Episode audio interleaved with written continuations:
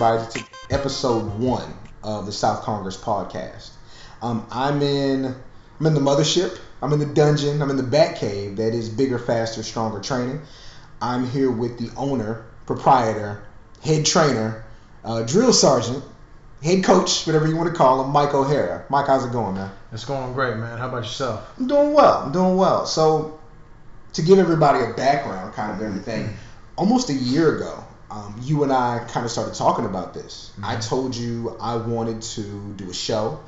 I told you that you know I was interested in talking about about you, about some things about your life, about your business, um, just because I grew up around some really interesting people, um, and you kind of the first person who jumped in my head. We've had some conversations over the last five years that are really different than conversations I thought we'd ever have. And so, you know, it, Right. it stuck with me. It was like, this is a guy I have to sit down with, I have to talk to, um, got to get his story out there. And then, um, really want to touch on the things you're doing now, the way you're helping people now, because to me, it's, it's just really impressive stuff.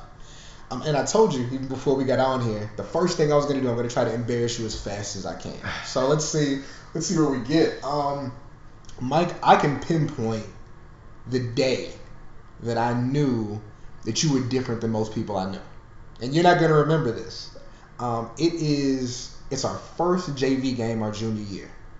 I want to say we're playing MacArthur at home, okay? And you are absolutely pissed to even be there. You're pissed. You, and I don't mean pissed in the sense that I am too good to be here, but it was like, as hard as I work, as hard as I go, this is not where I belong.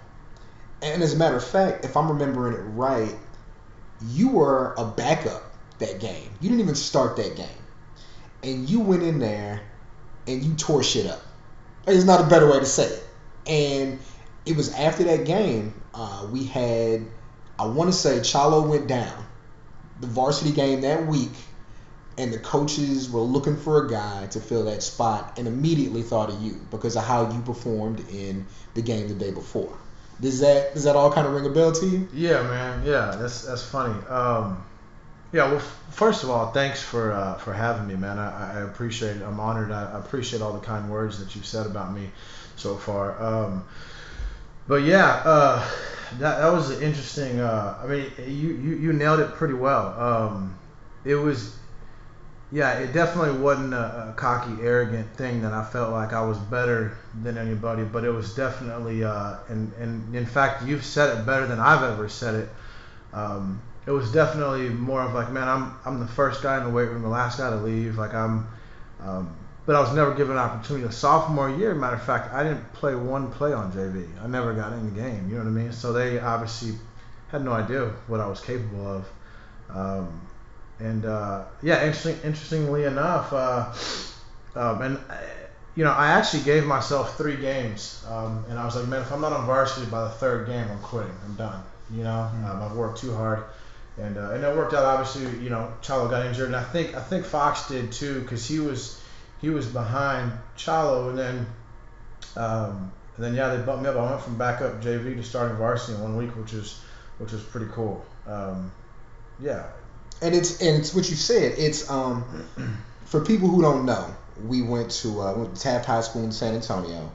Um, actually, our, our freshman year, you know, program was good, coaches were good, stuff happens behind the scenes. That guy's out. That guy takes a different job, and so we get these new guys in who eventually turn out to be really good, but you don't know right away. So Right. kind of the thing that happens is if you don't have that familiarity already with those guys and they don't know who you are, some guys get lost in the shuffle, right? And at the time, you know, Mike, you're one of those guys.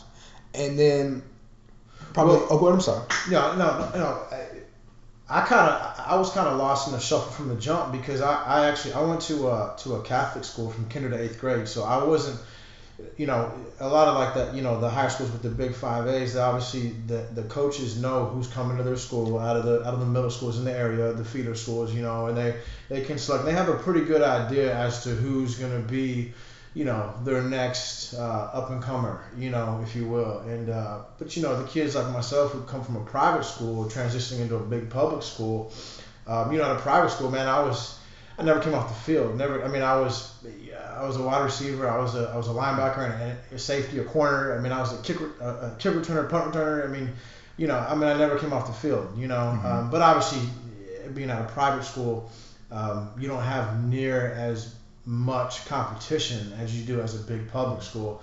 Um, and so coming in, I was kind of, um, you know, eh, nobody knew me. Nobody knew um, and I was small. I was real small. Um, freshman and sophomore year. Um, kind of grew up a little bit junior and senior year and put a little bit of size on. So uh, it worked. It worked out. You know.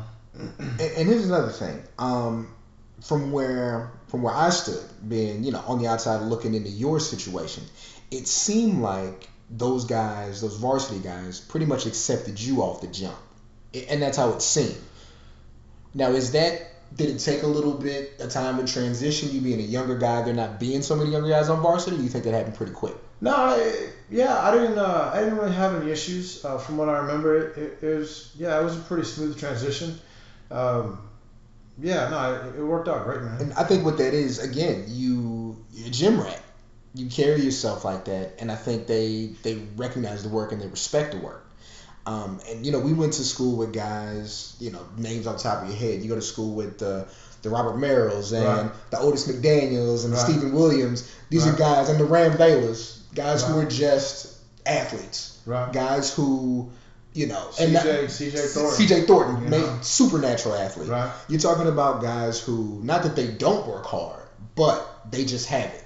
Right. They just and Fox included. Right. Guys that right. just have it, that can just go, and then you know, you being a bit different. Not saying you weren't athletic, but when I think about our transition from junior year to senior year, again, you're the guy the coaches say he's always in here. Or summer workouts, they're like, this is the first guy in, this is the last guy out. He busts his ass, and they recognize that, and so everybody else has to. Right, right. And I think, um, you know, probably the thing that you get the most credit for. I don't know if it's direct, but I remember uh, I want to say it's the Pearland game. This is our, our junior year going to state, mm-hmm. and you playing that kind of nickel position, mm-hmm. um, coach holding you on the side, and then throwing you in depending on what offensive set they ran out. You know, because they had you know top recruit quarterback at the time. Yeah, they did. And, and you're the guy who's putting that confusion in his mind, and so it's throwing off their whole game plan. Yeah. And so I think that's you know outside of hard work, when we're talking specific X's and O's, that's kind of the thing you're credited with. Okay? So we transition to senior year. Okay? Get all the way to state. That goes the other way. Everybody's disappointed about that. Right. right? But right. um so you're you're one of the guys now. Okay? This is this is your team. We get to a situation kind of later on in the season where, you know, for whatever reason, you can't play that first playoff game. Right. Okay. I talked about um, that time our sophomore year. I'm sorry, our junior year, when you you know are fed up to be where you are. Now, emotion in football is one thing. Um, probably, you know, again, us not being guys necessarily hung out growing up.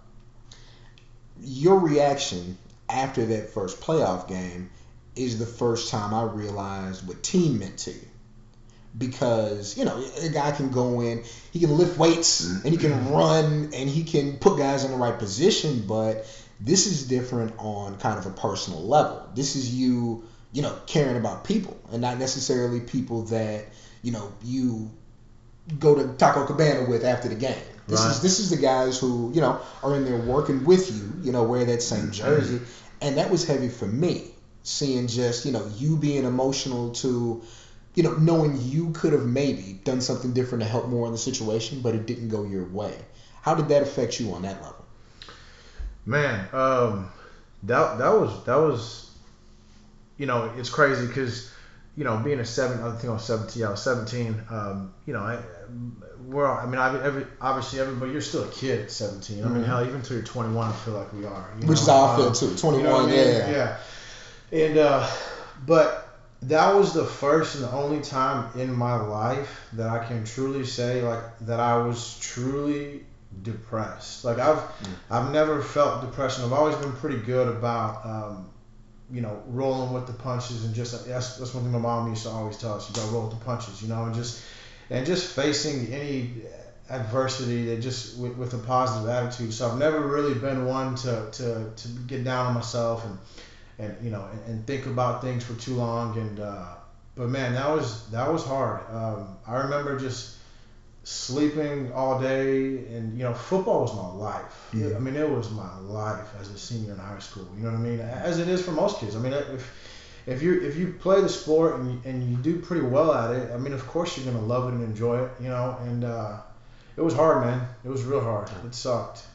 To And- sit and there in the stands yeah sit there in the stands and you know and see the guys that you you know sweat, blood, cried, tears, everything. You know what I mean? With and uh, and there's nothing that you can do about it. You're sitting in the stands and there's nothing. When you know you could have helped them. Yeah. You know, maybe not have changed the outcome of the game. You never know. It's hard to say one man could do that, one Mhm. kid could do that, but uh, certainly could have helped. Yeah. You know. Um, you know. So yeah, it, it was real hard, man. It Mhm. sucked. and again, like not you know us not being super tight, but you know coming up, like troublemaker's not the word, but the, the thing is you, were see, Yeah, no, and this is the dumbass. You know, uh, knucklehead. I mean, just tough to a fault is probably what I'd call it. okay. I think you know a lot of times you felt the need you know to prove yourself. That didn't always put you in the best spot, Right. but you know this was kind of again not us not spending a whole lot of time between maybe 17, 18 and 24, 25. Right. It kind of seems like you know that moment was sobering. You know what I mean? It, it made things slow down a bit. Um, so you know we get past that. You you go off to play a little college ball. It was a Cisco, right? Correct. Okay, so me not knowing too much about that, tell me about your experience there. So that that was a, interesting uh, couple years there, man. It was, it was a lot of fun, um, but in a total different way, total, total different kind of fun that I've ever had. So, um, it, it's kind of in the middle of nowhere, Mm-hmm. You know, off of I-20, about about uh, 35, 45 minutes um, east of Abilene, which is a smaller city as well. But Cisco, Texas, man, there's there's two street lights. I think you know there's a Dairy Queen, as there is in most small towns in Texas. Um, I think there was a Sonic, uh, and and that was it. You know, um, it was a dry county. You had to drive 15 to 20 minutes to to buy beer. Um, you know, and uh, you know, I so any so you know after I got into that trouble, and I was you know kind of like what you touched on, I was kind of always uh, a knucklehead, and so any any schools that that were looking at me, and I didn't have a whole lot, but I had a couple of small schools looking at me, and uh, you know I- there was nobody after that, um, you know, so I had to walk on to Cisco. Um, junior college, and uh, luckily I got a scholarship after the first semester. I did pretty well during spring ball, but uh, because yeah, I took a semester off out of high school, um, and then I went up there during spring. Um, and uh, you know, it, what was funny is it is it, kind of the same thing that happened to me in high school happened in college, where I kind of felt like I was getting overlooked, you Mhm. know, and so at that point I was kind of over it, you know, and so. Um, you know, I got redshirted my first year, which I felt like I shouldn't have been, and and there was a pretty um, general consensus across the rest of my teammates. They're like, "Why aren't you playing? Why aren't you?" Yeah. You know, and so that's when I knew, like, all right, this is this is bullshit. I'm, you know, and so that's when I just kind of, I wouldn't say gave up, but uh, I- didn't have the fire, um, you know, th- that I once had Mhm. um, to continue to push and drive and. Um, so I, you know, I started partying, and, you know, chasing girls and, Yeah. and boozing, and um, Which is the same thing I was doing except in school. Still, Right. but, yeah, Yeah. yeah, that's how it goes. Yeah. you know, I mean, I'm talking going to practice hung over, Yeah. you know, uh, just, you know, going through the motions. Mhm. Um, you know, but it was funny, man, because I, I met a lot of great people there. The guys that I, you know, will be lifetime friends and, um, from all across the, the, the city and, or the state. And, you know, we obviously grew up in San Antonio, you know, definitely, um, I would say for all intents and purposes, city boys. You Yeah. know, and, uh, but going out to Cisco, man, it's all country. It was a big culture shock, and uh, I loved, loved being out there in the country now. Yeah. You know, and so now I'm kind of out- live outside of Austin a little bit, and it ain't the country country, but it's certainly not the city. Uh, and I love being out here, and, and it certainly. Uh, It's I- different for your mind. yeah, Yeah. You know what I mean? Um, it, I wouldn't say it calmed me just yet. It took me a few more years to calm down. Yeah, but yeah. Uh, you know, with all the nonsense. But uh, it was cool, man. It was a, it was a great experience. You know, I really enjoyed it. Like I said, met a lot of great people, um, some really good friends of mine, um, and you know, it was cool, man. Okay, so so here's it's funny we're gonna jump ahead years, but I want you to kind of rewind time as I go along. Right. right, right. So I'm 20, just turned 23. I'm a few months out of college. I just start my full time job, first real full time job out of college. So I'm like, well, all I did in college was drink and eat and sit around. So Right. I need to get back in shape. So I go to 24 Hour Fitness in South Austin, looking to sign up for a gym membership.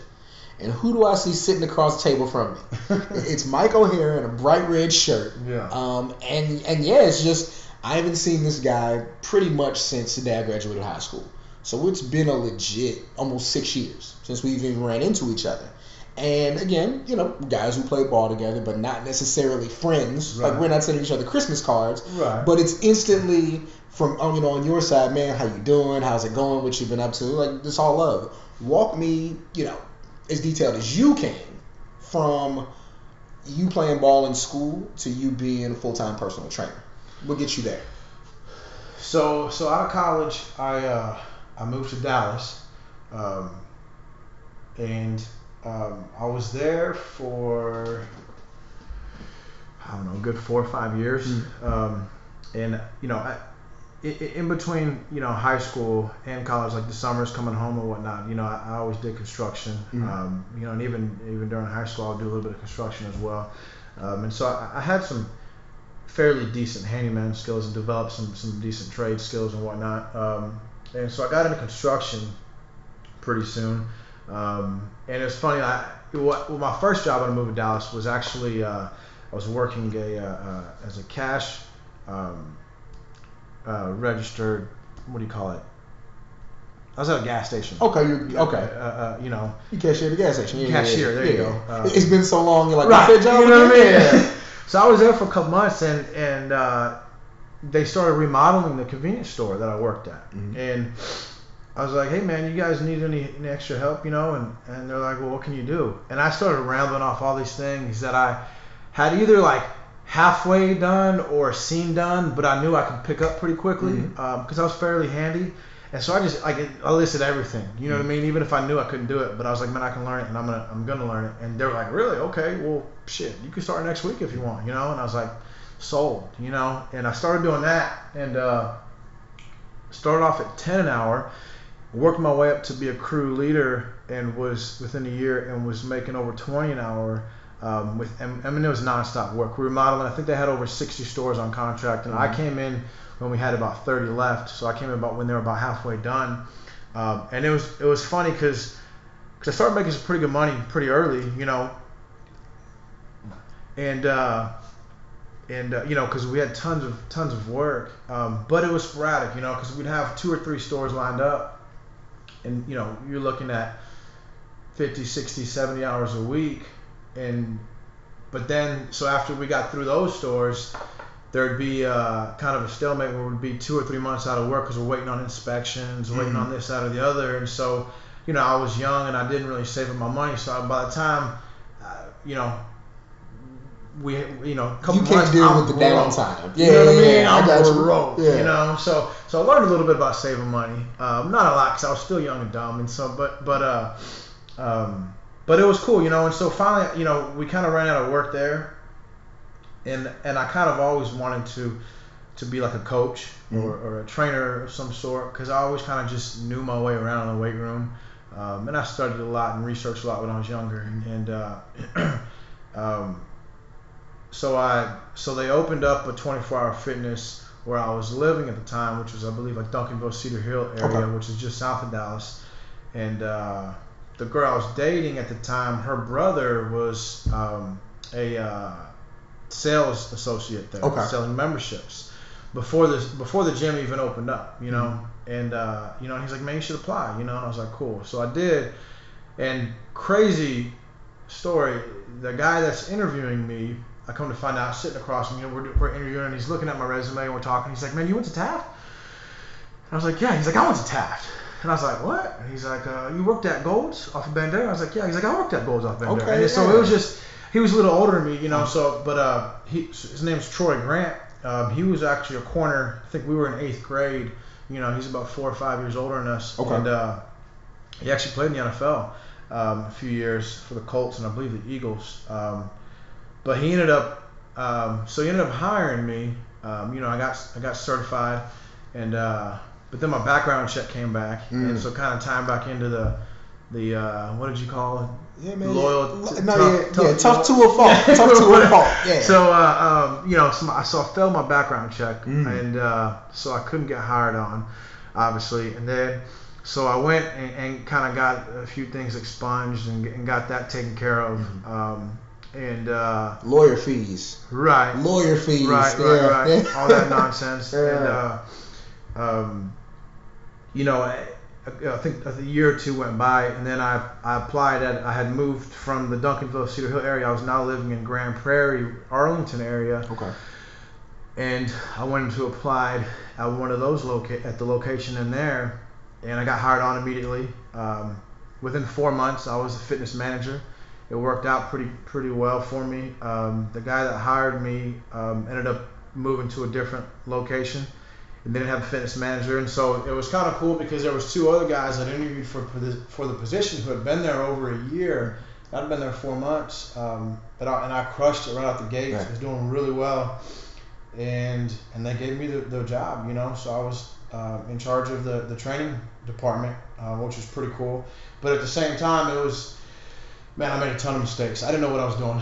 Yeah. I, didn't even know what I was doing as a trainer Ah. just yet, uh, much less having to manage trainers. Mhm. Um, you know, and, and uh, so it was it was tough, but it but it was a I, I was really blessed with some some uh, some great and then so and then even crazier.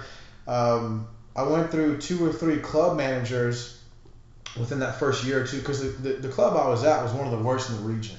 I mean, it was sink or swim, you know, and so the the the, the um, I mean the uh, um, trainers were, were dropping like flies. I mean, Mhm. if you couldn't, because you, you didn't get much much. So the way training works, basically in a corporate gym, is a big portion of wh- of what you get from your clients is from the membership counters when they sell a membership and they, it's bundled with some training, right? And then you flip it and, and continue. If you do a good job, they obviously want to continue training with you, right?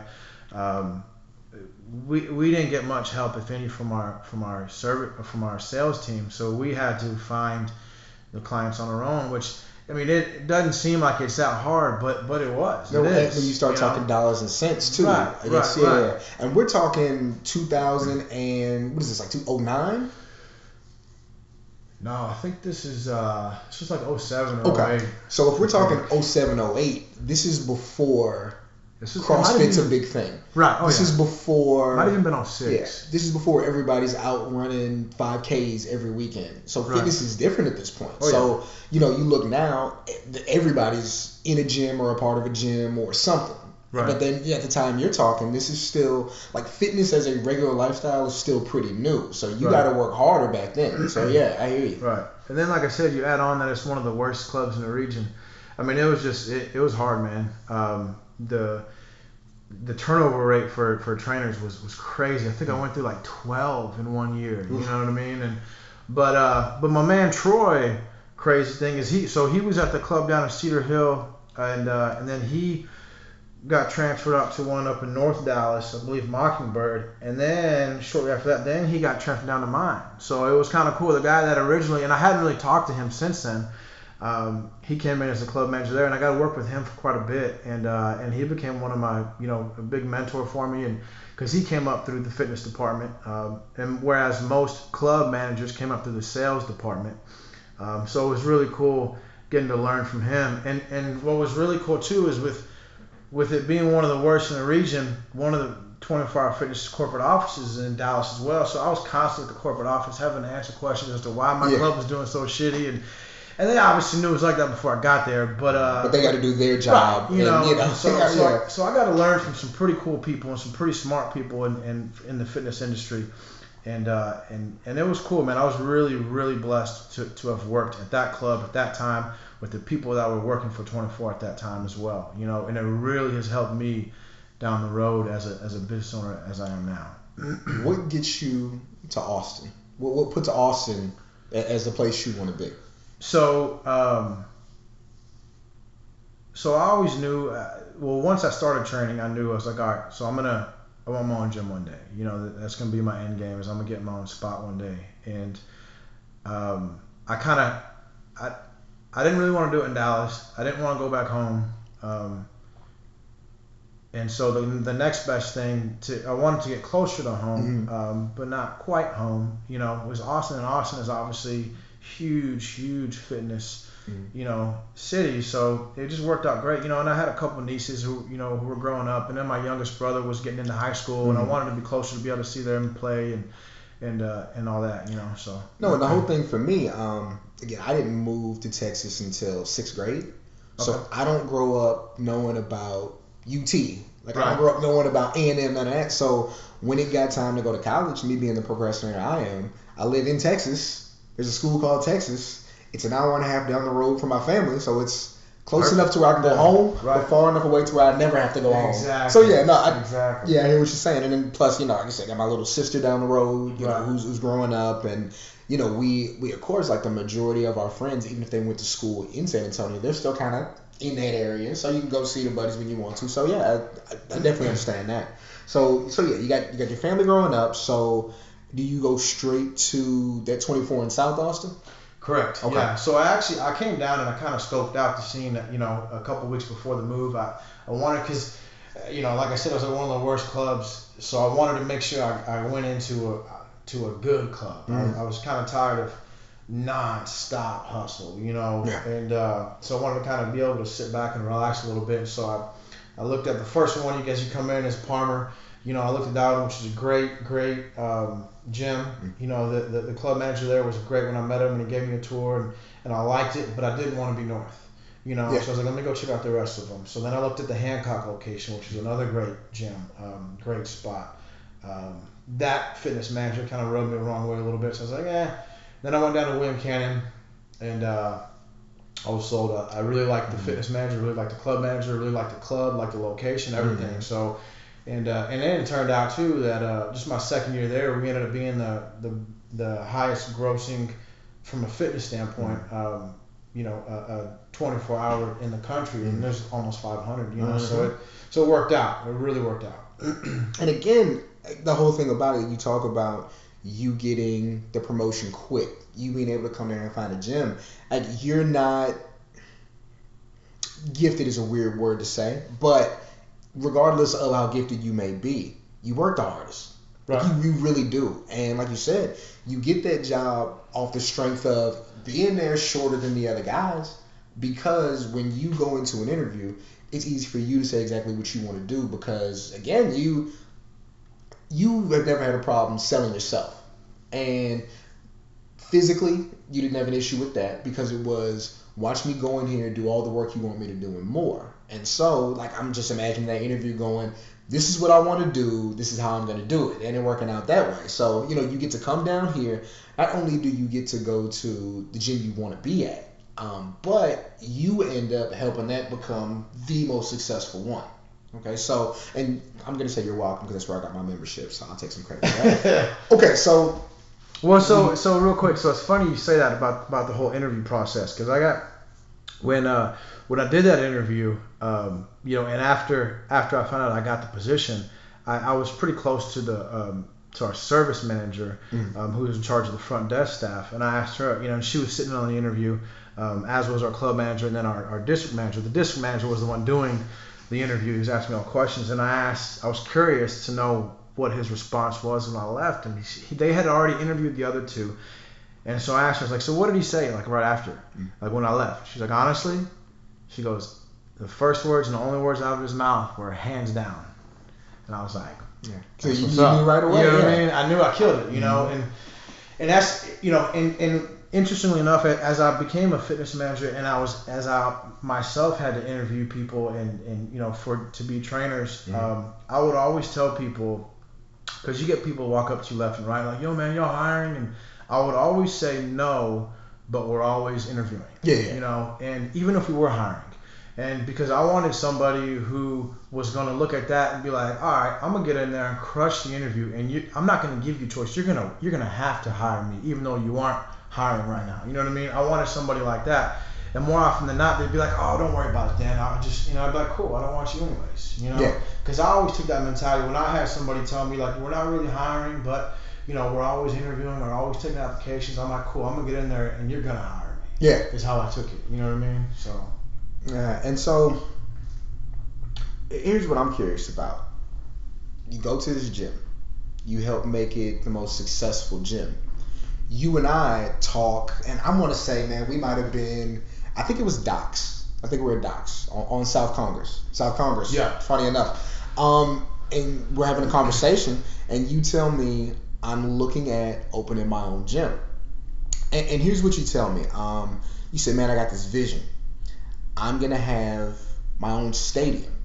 I'm gonna have a stadium, and I don't remember if it was bigger, faster, stronger at the time that you said, but you were like, it's gonna be a complex, and we're gonna have weights. We're gonna have a place for guys to go out and run, and it was just that you had this, you know, this great plan, and I'm looking at you like, huh? Like Yeah. he wants what? You know, but again, knowing you, I know that you know even if that doesn't exactly happen, you know, you're going to make this your own thing.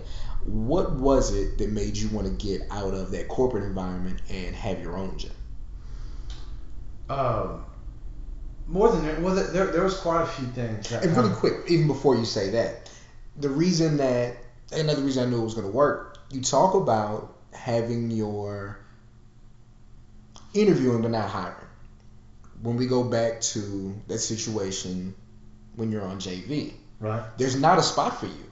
right, like right then there's there's there's not enough room. There's not enough letters to give out. There's no room. But you made that spot happen.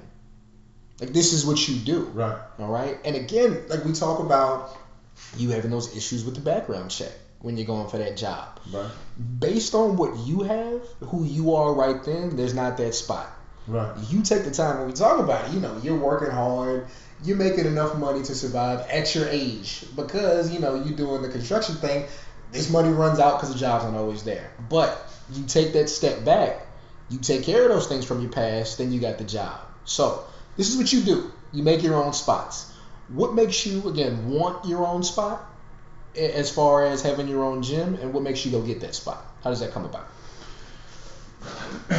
So, uh, I well, like I said, I, I kind of always knew I wanted my own spot, you know, because w- when I got into training, I originally saw it as a stepping stone to become what I f- first wanted to do, which was be a strength and conditioning coach at a big Division One university, you know, at UT or you know wherever, Alabama, whatever. Um, but then I fell in love with the whole, just like the one-on-one, you know, training and seeing the, you know, the go. In, you know, and and I have athletes of all walks of life. I've trained them all, you know, and, and just as much as I love training the elite professional athletes, it's just as satisfying when I have somebody who's 70 years old and um, you know, and they can balance on one leg for a minute for the first, you know what I mean? And when they can't even, I mean, they're falling down walking in here. They're so weak and just, you know, and their range of motion improve significantly. And just all these just little tangible things that I'm seeing notice and and, and, and they all improve. And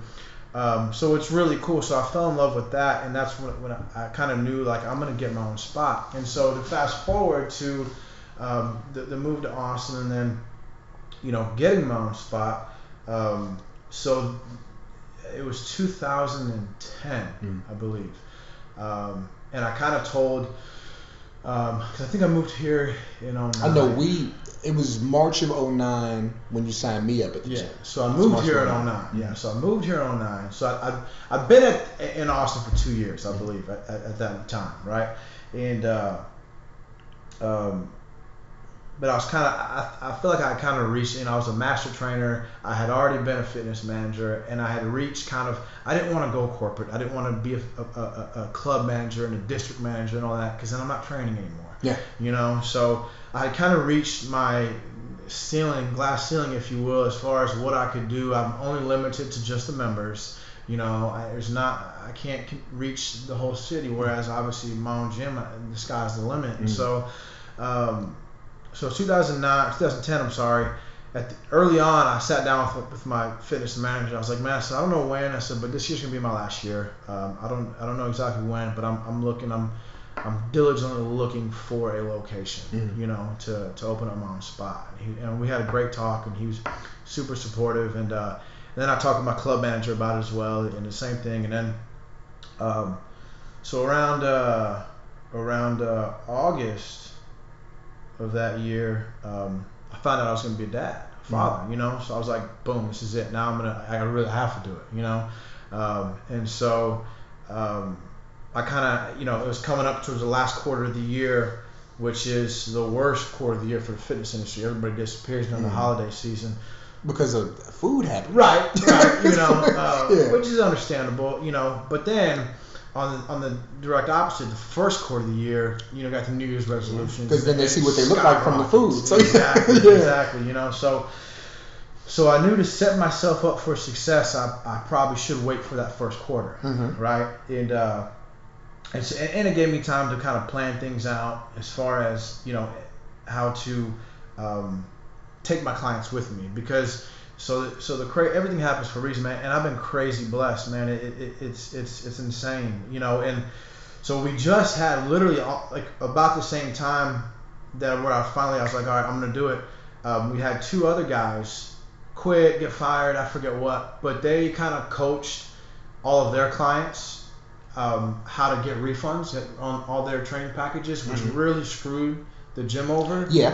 and, uh, and so that kind of put a bad taste in all of our managers' mouths. And so I told him, look, I'm, to leave it then. December's to be, Yeah. 31st going to be my last day. You know, I told him months in advance. Yeah. You know, I was like, uh, I am going to take everybody with me. I said, but I'm planning all their packages, you know, 20, 30 sessions, whatever, Mhm. to where they will all be done Mm. by that day. That Yeah. way, nobody's gonna ask for a refund. Yeah. And then, but then it works out perfect for me as well because then right out the gates, everybody's paying me. Mhm. You know, um, so it worked out great. But the crazy thing, so everybody, everybody close to me, um, that I love dearly and that loved me dearly, with an exception of one person, everybody told me that it was uh, stupid Mm. horrible timing because my son was going to be born in February. Mhm. So I was going to be essentially doing this a month before he was before I was going to Mhm. become a father. Um, but my my wife, you know, my wife, my now wife, you know, we were dating at the time. She was the one. Who's great, by the way. Man, we'll probably she- talk about her a little bit later. Yeah, she's great. she- yeah. she's incredible, man. Thank you. Um, she was the one that had my back. You know, it was like, no, you can do this. You know, and so, and it, and it was crazy because I've always been one to, I've never been one to play it safe. You know, and and Like, I, I know. You know what I'm saying? But you know, so everybody's like, oh man, it's crazy. Like, what if you fail? What if you fall flat on your face? And I saw it as the as the exact opposite. Like this is like, there's no way I'm gonna fail at this. I have to provide for my son now. Mhm. Like, there's no way. Like, you're stupid. You know what I mean? yeah. Like, I'm gonna do this. Watch, watch me work. You know, and.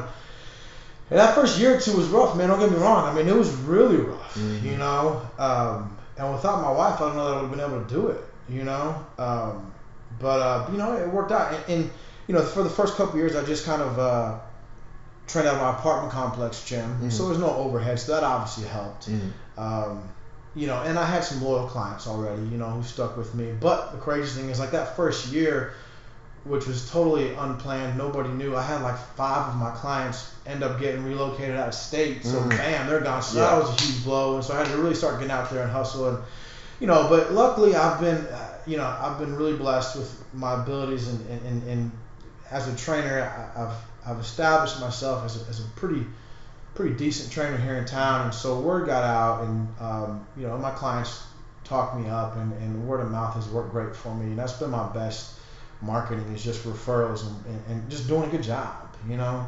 Um, so So here's what I want to talk about with that. Um, we talk about marketing and word of mouth. Hashtag be somebody.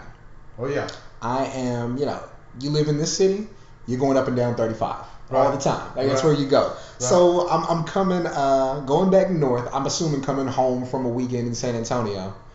I see you on a billboard, yeah, like uh, immediately, Yeah. in, you know, middle of downtown.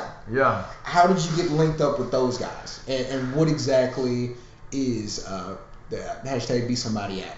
Yeah, so so it's so it's it's kind of a, an interesting story as well. Um, I actually was scrolling on Facebook and um, and I saw this cool video um, from a local gym here in town, Atomic Athlete, which is a bunch of great guys. It's a great gym, great facility, um, run by a bunch of. Uh, um, I know for a fact the owner and I believe a few of the other coaches are all, you know, veterans. Um, I mean, true badasses, snipers, special forces. Mm-hmm. I mean, you know, heroes. And uh, they, they run a great facility there, and, and, and they they host a, an event every year that I've done once, um, but it's 31 Heroes um, workout event in August, which I believe it's been a few years, three or four years. So we had 31 um, elite special forces guys die in a, in a, in a helicopter crash in mm-hmm. Afghanistan, and one of the brothers. I'm sorry, one of the sisters of, of a you know of a brother that, that passed away actually lives here in Austin, and she kind of helped get it going. And, and anyways, um, they actually posted a video of of the workout, right? And you know, and be somebody did the, was the production behind it, and they kind of did it, and I was like, man, this is a cool ass video, mm-hmm. you know, and it was a great, uh, uh, just overall great video. And then I just scrolling and literally on the same as I'm continuing to scroll down, I see another video friend of mine, D Mike, who's a drummer. I don't know if you know him in San Antonio. Uh, uh, Andrew, you know Andrew Galvan. He yeah, yeah, yeah, manages mm-hmm. him, and you know, and, and uh, and he's an incredible drummer. And there's a video on him that Be Somebody did, and I was like, what is this Be Somebody? You know. And so then I got on and, and figured it out, and I got a hold of D Mike, and he talked to me about. It. He's like, man, actually, I was been wanting to get a hold of you, and you need to link up with him. Da da da. And and, uh, and I was like, cool. So I got a hold of them, and and uh, or actually, I think they they had a. I got on their on their Facebook page, and they had a, like a town hall meeting, just to kind of raise awareness about who they are and what they're doing, and so I went to that and I uh, I was actually kind of surprising enough. I was kind of just for whatever reason just not. I was just being quiet and uh-huh. just kind of shy, I guess. Mm-hmm. The majority of the time I was there that first time, and I was fixing to walk out the door and kind of just, mm-hmm. you know. But then I was like, man, you just go talk to this cat, and so. Because I, we're just saying this is this is different. Right. This is um, you know, this is tech, and, and right. from you know everything up until this point, everything we're talking about, this is you having firm control of things. Right. This is you being able to, you know, for like a better way of saying it, use your hands right. to do what you need to do, right, use your voice. So this is this is a new venture. So so absolutely. so you and the guy start to talk. How does that go? It goes really well. Matt Matt Bennett is his name, and he's actually um, at the time he was ahead of like the fitness um, people. So what they were doing is, and what they are is, is they're the world's first um, passion platform, right? Mm-hmm. So, um, and I actually was just speaking with Kash, the founder, uh, a couple weeks ago, and uh, he got asked, "What is it? Where do you see Be Somebody in five years?" And he said that he want he sees Be Somebody being the number one alternative to traditional education, right? Which is which is huge. Mm-hmm. You know. Um, essentially what they want, and I and I believe what they will end up doing um, is becoming that alternative, you know, to spending thousands upon thousands upon thousands of dollars in college. Whereas you can focus on your one craft or one passion, the one thing that you really want to do that you ain't gonna learn shit about in college. Mm-hmm. Why not just get on the app, get in touch with an expert, and a matter of fact he's already starting to do it because he just got a guy who's who's he's like a flight instructor. He's mm-hmm. basically teaching his flight school on the app, so you can literally learn how to fly a plane through the Be Somebody. And here's what I think is cool. Um, so of course I've been working in private education, right? Pretty much since college, right? And, yeah, yeah. You know, it's you know why take these basic courses and why take these electives right. when there's just one job you want to do. Exactly. And so, you know, from what I understand about Be Somebody, it's like you said, you got the guy, Andrew manages D Mike, who's a drummer. Hey, want to learn how to play these drums? Boom. Don't pick up a trombone. Right. right. You know what I'm saying? Like, yeah, we're gonna put you with the drummer. Who's gonna show you how to play these drums. Exactly. So, so yeah, so it's yeah. dope, man. You know, and, and, and you think about whatever it is that you want. I mean, they pretty much got somebody, some type of expert on the app that that can teach you in some form or fashion. You know, um, and it, it's it's been a year. Well, it hasn't even quite been a year since they dropped the app in the in the the Apple Store. Um, I think we're coming up on a year. I think I don't remember if it was. Yeah, I think it was November 11th, I believe, last year. So we're coming up on a year and it obviously, you know, it's it's a big learning curve, you know, for everybody involved for the for the whole Be Somebody team. Um, and they, they matter of fact, they have a town hall meeting tonight that I'm going to, and shit, you should come too, brother. Um, but uh, there's a lot of new things, and there's a brand new version of the app that they're fixing to launch. And that it's it's it's money, man. It's money. So I'm excited, man. There's a lot of cool things that are gonna come with the app, and I'm gonna.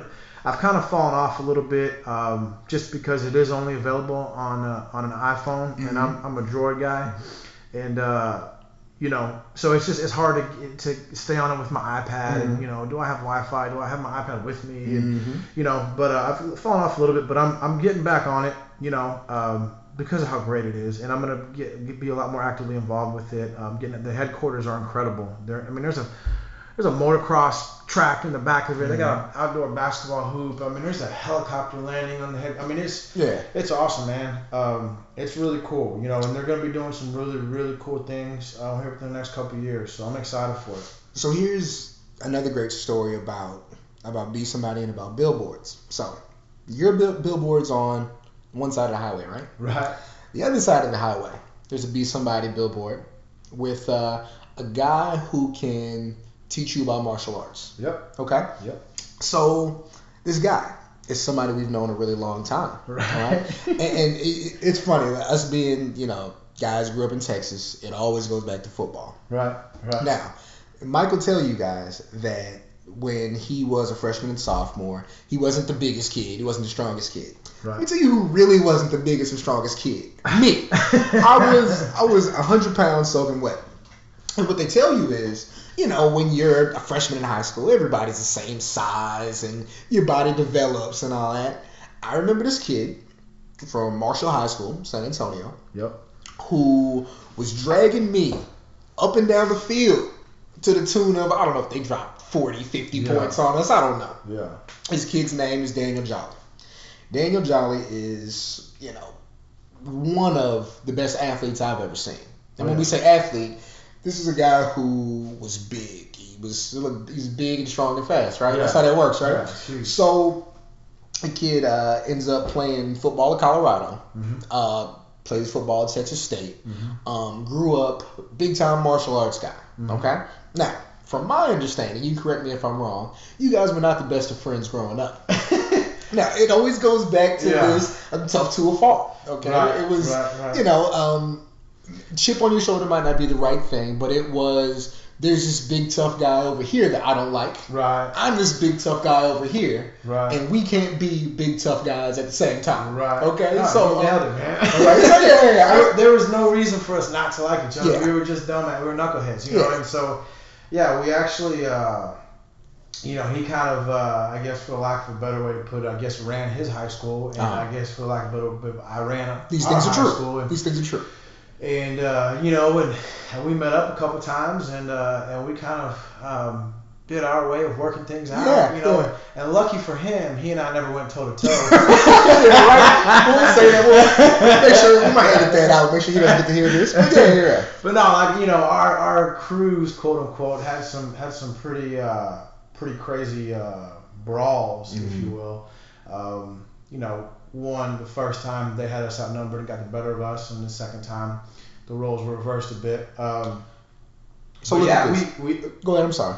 Yeah, we uh, we hate each other. Yeah. You know. Um, so we're talking about we're, we're kids at this point still. Right, you know. Um, 16, 17, yeah. No, hit me from from a kid getting kicked over the bushes. I don't know if you were there for that, but I remember that story.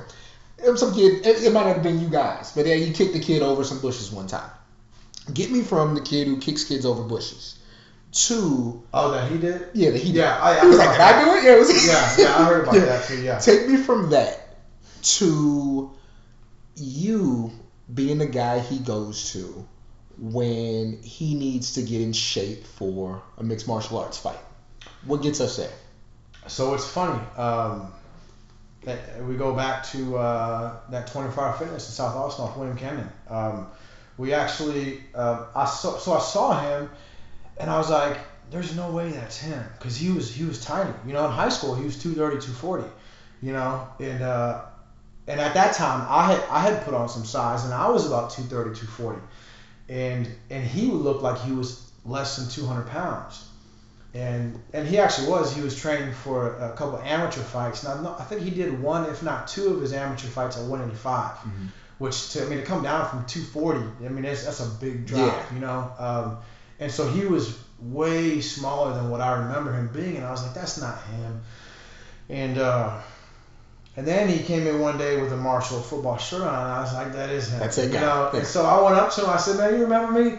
And he's like, yeah, I know who you are. And uh, and it was funny, and we just kind of we shook hands, and just we were both past that bullshit, you know. Mm-hmm. Yeah. So we were grown men at that point, and so we just got to talking, and he told me he was getting into MMA, and uh, I think he had just got done with, with one of his amateur fights, Mhm. and in uh, with his third amateur fight, and he which he was undefeated three and zero as an AMI. Um, and then so I was like, you know, uh, I said, man, I, I can help uh, train you. You know, I can get you be a strength conditioning coach. I'll get you ready for a fight. You can teach me some grappling or something. You know, and and, he, and it kind of just uh, grew from there. You know, um, it's funny. You know, now now he's, he's my brother. You know what I mean? Yeah. He's, he's family. You know. Um, but yeah, it's crazy how life works out like that. you Yeah, know? yeah. And so, okay, so we're you and I are together here, you know, uh, a month or two ago, right? Has a fight doesn't necessarily go the right way, okay? And again, I talk about knowing you at a certain age to knowing you now. The reaction was different. It was still, you know, you not really wanting to talk to anybody, you not wanting to be in that space, but at the same time, you know, you're there with your kid. And so the way you handle it emotionally is just different to me. Um, the reason I kind of bring that up, I know um, how close you are with your brothers. Um, Right. You have your now. Is it just um, Eddie and the youngest brother that you have? no, I have an older sister. There's an older sister. Okay. Correct. Um, and, and when I say that about your brothers, you know, Eddie um, spent some time in the military. Right. All right. Right. Um, and having a conversation about that, you know, you did feel like living in your shadow kind of contributed to that. He wanted to go out and prove himself. right? Um, No, no, he always wanted to be a Marine. Okay, He so that was the thing that was yeah, from as far as I can remember. Yeah, yeah, Okay. yeah. Both both of our granddads uh, served in World War II. One was in the Navy, the other was a Marine. He wanted to be like my grandpa Okay. And be a Marine. Yeah, yeah. Your youngest brother, um, who turned out to be a really good athlete. Right. I remember, um, I think my sister actually came up because they're around the same age. Right, My right, sister right. came up to see him, um, you know, play up here in the playoffs. So, Yeah, yeah. Um, the reason I bring up your brothers, so I know how close you are. I get to watch sometimes, every once in a while in person, but on social media, I get to watch your two little boys. I Yeah. get to watch them together, and it's Yeah. just again us not knowing each other as kids. Those two kids really love each other, Yeah, and man. it's I protect my brother always, Right. and my brother protects me always, and we give each other a hard time every now and again. Nobody comes between that. Right. Is that something that you feel like they got from you guys? How you guys interacted? Because I'm thinking, I know you and Eddie are fairly close in age. What is it, two year gap? A year and a half. A year and a half. Okay, and then your youngest brother is a bit younger than you guys. Right. But does that parallel kind of your relationship with Eddie? Because from what I saw, it was kind of you leaving Eddie to his own devices. At least when we were in high school. Like Eddie kind of ran, you know, he played ball. Eddie kind of ran with his guys, and you were kind of off to the side with yours. Now, was it more you guys doing your own thing, or did you kind of keep Eddie as close as your as your guys are? No, I definitely kept him close. You know, um, yeah, Eddie and I, you know, we were best friends. You know what I mean? Mhm. Um, and, and, and I used to say this a lot. Like I, I you know, I mean, we're grown now. You know, we got our own families, and, and Mhm. you know, and so we're not as close as we would both like to be. Lately, and we actually had a conversation about that about a month or two ago. Um, but uh, but yeah, used to say this all the time that I had yet to meet a pair of siblings that I felt were as close as he and I were Mm. you know, growing up, um, all the way through high school and even through, you know, even through his his uh, time in the Marine Corps. Mhm. You know, um, I mean, that was my man, it's my right hand man. You know what I mean? Um, so yeah, I, I definitely um, hope and pray that, that my boys have that same relationship. You know, um, and it's crazy. My mom, my mom, something that I never even thought twice about. My mom had mentioned this years ago. Um, you know that my senior year, you know, we had our football pictures, Mhm. and Eddie was a sophomore, and uh, you know the oh, the whole football team. I think varsity, JV, and freshman. They, we all took pictures in the same day, Mhm. and so so the JV Eddie was out there with the JV guys, and, and we were over here doing our thing, and um, and you could take individual pictures. You could take, and then you could have like, you know, with your uh, uh, um, positions, you know, mm-hmm. position groups, like you know, the linebackers could take pictures, and then just with your boys, yeah. no matter who they were, you could, you know. And so I took a picture with a couple of my boys that were on the team. Uh, I know Mario Davila was one of them. Mm-hmm. Um, Andrew Galvan was another. Um, and then I forget there might have been one or two others, and then and Sam Miguel might have been in yeah, there. Yeah, yeah, yeah. And uh, and I I grabbed Eddie. I pulled Eddie. I wanted Eddie to be in there as well. And uh, my mom that like she talked about that and was like getting teary eyed because it was a big deal to her that you know here I was this quote unquote you know the big varsity guy yeah, yeah, yeah. you know and, and but I didn't give two shits like that's my brother he's gonna be in the picture with me you know what I mean and I never thought twice about it. that's that, you know it's, it's my brother mm-hmm. you know but I guess at the end of the day there are a lot of guys that don't see their kid brothers like that yeah. and don't include them like that, you know, um, which blows my mind, yeah. you know, because I've never thought of not including my brother in something that I'm doing. Um, and I hope and I pray and I am doing my best to guide my boys to, to be the same way with each other. I think we talk brotherhood. I think um, the coolest thing that you do as a sign of brotherhood is what you do every September 11th. You still gotta get out there, man. I, yeah, I, I, don't want to. We don't want to put that out there. but um, no, yeah. So you do um, kind of a and fill in the details, but it's kind of a simulated 9/11 walk um, up Mount Bonnell. Correct. Which is kind of you creating the uh, the path that the first responders had to take. Um, at least you know, recreating the amount of distance they had to cover um, in order to get to, um, you know, potential survivors of the um, of what happened on 9/11. Now, um, I always tell this story. I remember where I was that morning. It was uh, it was me and uh, it was me and Peanut. Matter of fact, me, Peanut, Stein, and Rob Moreno.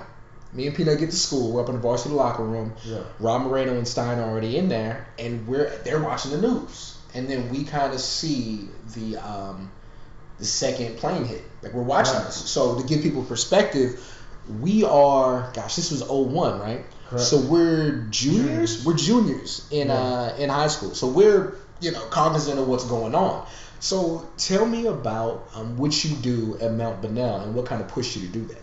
So I was in the locker room then too. Mm-hmm. I don't know if you. I, I was there too. Um, and uh, but yeah, so um, five years ago, I uh, so a big organization that I've been pretty actively involved with as well is Team Red, White, and Blue, mm-hmm. and the founder actually grew up in Syracuse with a lot of my family. Mm-hmm. My dad's from Syracuse, upstate New York. And just know? so you guys know, he has a Syracuse hat on right now as we're talking. so yeah. yeah. Um, and uh, go orange, baby. but uh, so. Um, and my cousin had posted something about about Team Red, White, and Blue, you know, and his friend Mike Erwin, you know, the founder, and and, and I got on, and I looked at it, and at the time, um, Eddie, I believe, had just gotten back from Afghanistan, or it was either he just got back, or he was, or he just got out of the Marine Corps, one or the other. Okay. And uh, you know, he did two tours. You know, got wounded in in Iraq. Um, you know, I've been through some things, and uh, you know, wasn't in, in the best place, um, you know, and so uh, you know I was always trying to find something. That, I couldn't relate to him in the things that he had seen and done, you know. I'm, a, uh, you know, and so I couldn't necessarily sympathize with him. I would empathize as best I could, mm-hmm. um, you know, and so I always kind of wanted to give back to veterans. I kind of regretted not going in with him, and so that was a big weight on my shoulders, and um, well, it was around 9/11, and the founder of RWB actually had posted something on Facebook about having a moving tribute, what he called on 9/11, and basically it meant just to get out and move on September 11th to pay tribute um, in honor of the fallen, and it was kind of just like I don't care, you know, where you are, who you're with. It can be your everyday workout routine. It could be something extra. It could whatever. Just get out and move and kind of kind of uh, um, direct that towards paying tribute for the fallen. So I had an idea. I was like, man, let's do something. Let's let's go big, go home, and let's get up on Mount Bonnell and climb it. So I did the math to figure out how many steps would equate to running up each twin tower once. And so there's 99 steps on Mount Bonnell, and uh, there's no exact number that I could find, but but a story or a, a flight of stairs roughly is 20 steps. So did the math, and so up and down Mount Bonnell, well up Mount Bonnell, so the down is included, but up Mount Bonnell 44 times is equivalent to running up each twin tower once.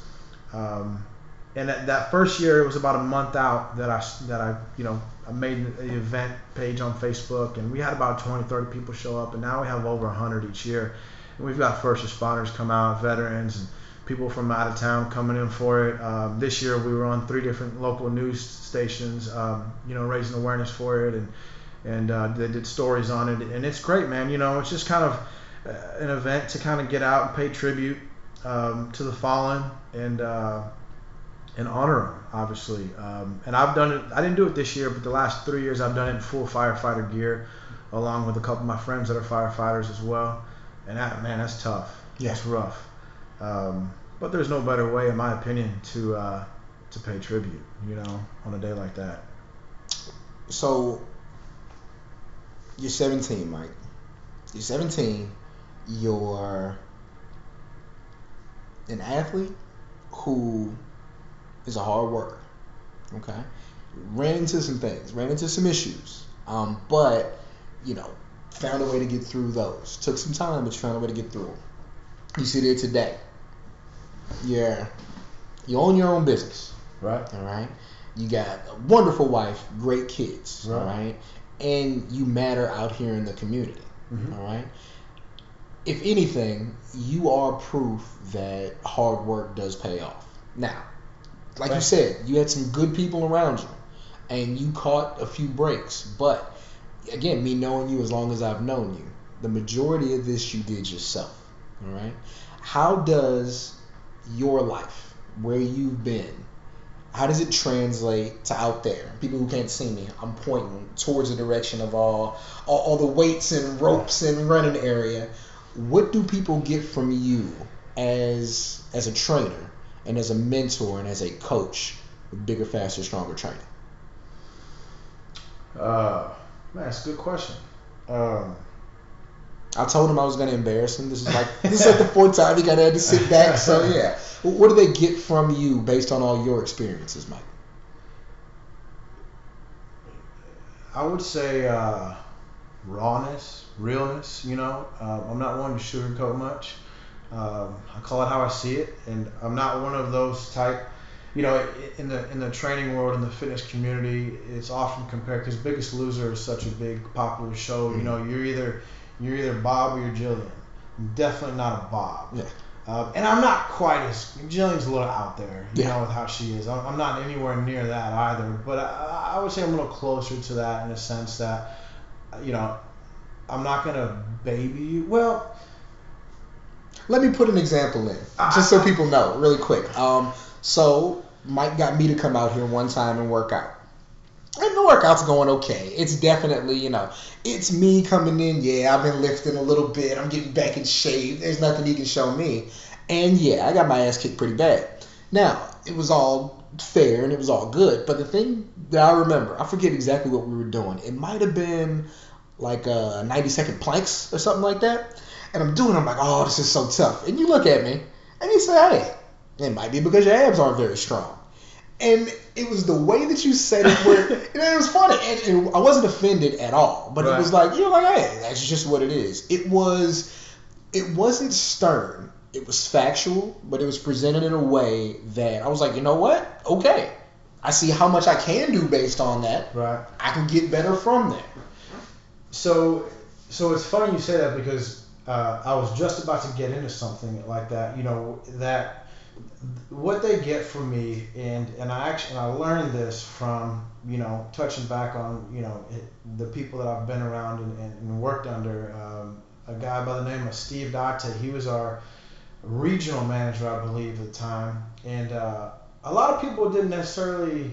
Not that they didn't like him, but uh, but he was a straight shooter. Mm-hmm. Um, you know, he didn't care about your feelings. He, he told you what you needed to get done, and either um, you, you did well or you or you you, you didn't. Mm-hmm. You know, um, and uh, I really liked the guy. I really really liked the guy because um, he was just full full of information, man. And uh, and, he, and he was fast talker, man. And he was he was a go getter. But uh, one thing, that, and, and there was a lot of things that he, he, he would say that, that really I, I've stuck with. But one of the things that, that really, really, really stuck with me, and I try to live by, is you know, he's, you know, everybody knows the golden rule. You know, treat others how you like to be treated. He's like, he's like, man, no, that's not accurate. You need to treat others the way they want to be treated, because everybody's different, mm-hmm. and the way I want to be treated is different than how somebody else could want to be treated. For instance, and as he's saying this, my wheels are spinning, and I'm like, no, he's right. Because I personally, as a trainer, as an athlete, I personally work better and harder when I have somebody yelling, screaming at me, telling me I'm a bitch. That are you serious? That's all you're fucking doing, you know? Yeah. Um. So so so I've done. I feel like a pretty good job at establishing a pretty good. Um, I, I wouldn't say judgment, but just kind of how I can really tap into each individual's inner you know fire and, and what's going to get them going you know? And so so everybody gets a little something different from me because everybody's different you know? So i would say that what they get from me is obviously kind of you know i'm going to treat you the way i feel like you want to be treated. And I, and I, and I, and I started to say i don't baby people but i do. There are certain people that need to be baby because they need that. Right you. you. know? And so i got no problem with doing that you know? But then there's a type like me who love being yelled and screamed at, you know, and so I got and and there's obviously everybody in between. So that's one thing that I that I've really uh, um, been blessed with the ability to kind of um, be pretty quick on on how to read people and, and what gets them going, what gets their motor going, you know. And so that's the biggest thing I would say that the, the biggest plus positive that you're going to get from me is that is that you're going to be able to get motivated in here. Mm-hmm. You know what I'm saying? Uh, I'm gonna be able to figure it out. You know, it may take others may take longer than, than others. You know, but I'm gonna I'm gonna figure it out and I'm gonna get you going. You know, so. Mike O'Hara is he's a high school football player. He's a college football player. He's a rebel without a cause. he's a cashier. He's a construction worker. He's you know a personal trainer. Um, he is a dad. He's a husband. He's a community leader. And he is the owner, proprietor, head trainer of Bigger, Faster, Stronger Training. And at this point, he's my friend. And all those things are really appreciated. Mike, I hope you had fun. Hell I hope yeah. I didn't pull too many tears out of you, man. Nah, man. it was it was cool, man. I, I appreciate this opportunity, man. It was a cool experience. You know, yeah. I, really appreciate you. And shit, man, you're doing big things too, man. I, I gotta say, I really enjoy. Uh, you make my day fun, and you know all your your posts on social media, yeah, and and, uh, and, and I'll tell you too. One thing too, man, is you've really opened my eyes on a lot of uh, on just a lot of different social. Um, and and uh, different. Uh, it's a big world, isn't it? Yeah, man. you know what I'm saying? It's a big world, uh, man. You know, and it's cool, you know, because you know, as a young kid in high school and college, you know, I mean, there's so many things that that, that you think you know, or you think you believe, and, and as you get older, and, and being a father changed my perspective on mm-hmm. a ton of things as well.